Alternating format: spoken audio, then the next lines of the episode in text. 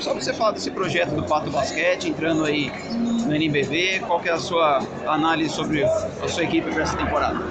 Ah, cara, é um, é um projeto novo, né, ambicioso, né, então realmente eu passei uns dias lá, não conhecia, né, Pato Branco, acho que pouca, pouca gente, a gente só fica nesse eixo mesmo, né, Rio, São Paulo, né, Minas, então realmente foi, foi um eixo que a gente não conhece, eu passei e fiquei encantado lá, principalmente com as pessoas envolvidas, entendeu?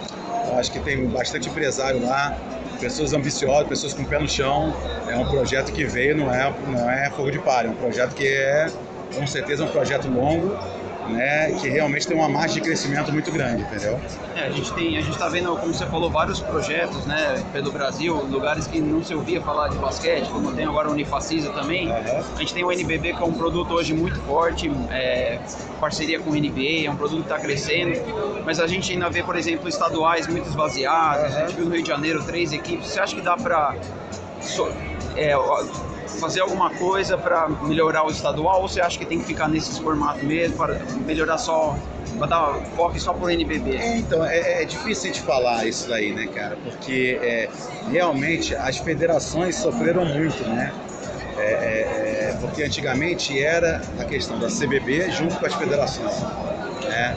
E aí teve um, esse acordo né, da chancela, da NBB junto com a CBB, e realmente é, é, é, para sobreviver a CBB junto com confederações, era meio que obrigatório ter os estaduais, né?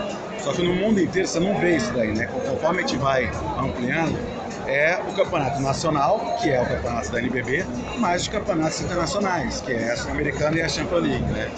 Então eu, eu, acho, né, e acredito que vai encaminhar para isso daí. Eu acho muito difícil a gente fugir disso daí, porque realmente as federações ainda precisam ainda né, não é nem questão de tirando São Paulo. Acho que assim, São Paulo é um mini NBB, são nove equipes, mas realmente vários times, alguns times que não estão na NBB, têm a estrutura bem abaixo do que, que é do que, que é o foco que a gente pensa ainda, né, que ser o, o mais perfeito possível de, de, de, ter uma estrutura perfeita a nível de NBB, entendeu? E você acha que esse formato agora de substituir a Liga Ouro pelo campeonato da CBB como via de acesso para o NBB, você acha que o caminho é esse, até acabar tirando os estaduais para os outros times menores focarem no campeonato? É, eu acho que é uma, é uma, é uma possibilidade, cara. Né? Eu acho que a gente tem que ver ainda como é que vai ser esse processo, né? porque com certeza a CBB tem muita coisa para fazer ainda, né? então né, a nova diretoria aí, a nova presidência pegou né, bem abaixo, como todo mundo sabe, né, bem, bem complicada a situação.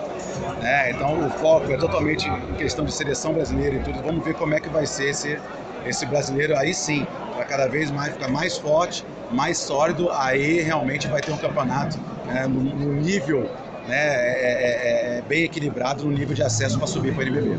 A última para te liberar. A gente está acostumado, é bem comum no basquete brasileiro, um time joga NBB, no ano seguinte já não tem time por conta de orçamento, uhum. patrocínio que sai, às vezes é uma prefeitura que, que, que retira o patrocínio. O que você acha que dá, que dá para ser feito nesse com relação a isso? É, é, só a questão do patrocinador? A gente vê equipes tradicionais, por exemplo, agora Basco, já tivemos outras como o Rio Claro saiu, voltou, enfim, como a gente, Uberlândia e tantos outros, tantos outros times de tradição do nosso basquete. O que você acha que dá fazer?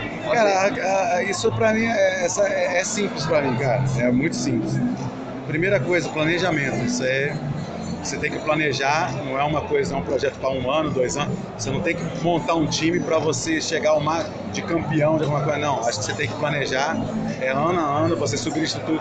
E principalmente, você não pode ficar na mão de um patrocinador, de outro patrocinador mais. Eu acho que isso daí, se for em termos de cidade, aonde quer que seja alguma coisa, tem que ter vários patrocinadores, tem que ter muitas empresas por trás, não pode ficar totalmente na mão de prefeitura, de um só patrocinador, porque senão realmente todo mundo tem crise, cara. E se, se tiver uma crise, ou em prefeitura, ou em patrocinar alguma coisa, acabou, o time. acabou o time. Então, isso aí para mim é simples. Então, tem que, tem que ter um planejamento sólido para buscar o máximo de empresa possível, da, da cidade inteira estar tá engajada, todo mundo gostar, todo mundo comprar e ter muita gente envolvida. Muita gente. Voluntários, todo, todo mundo está engajado. Aí eu acho bem difícil o projeto acabar.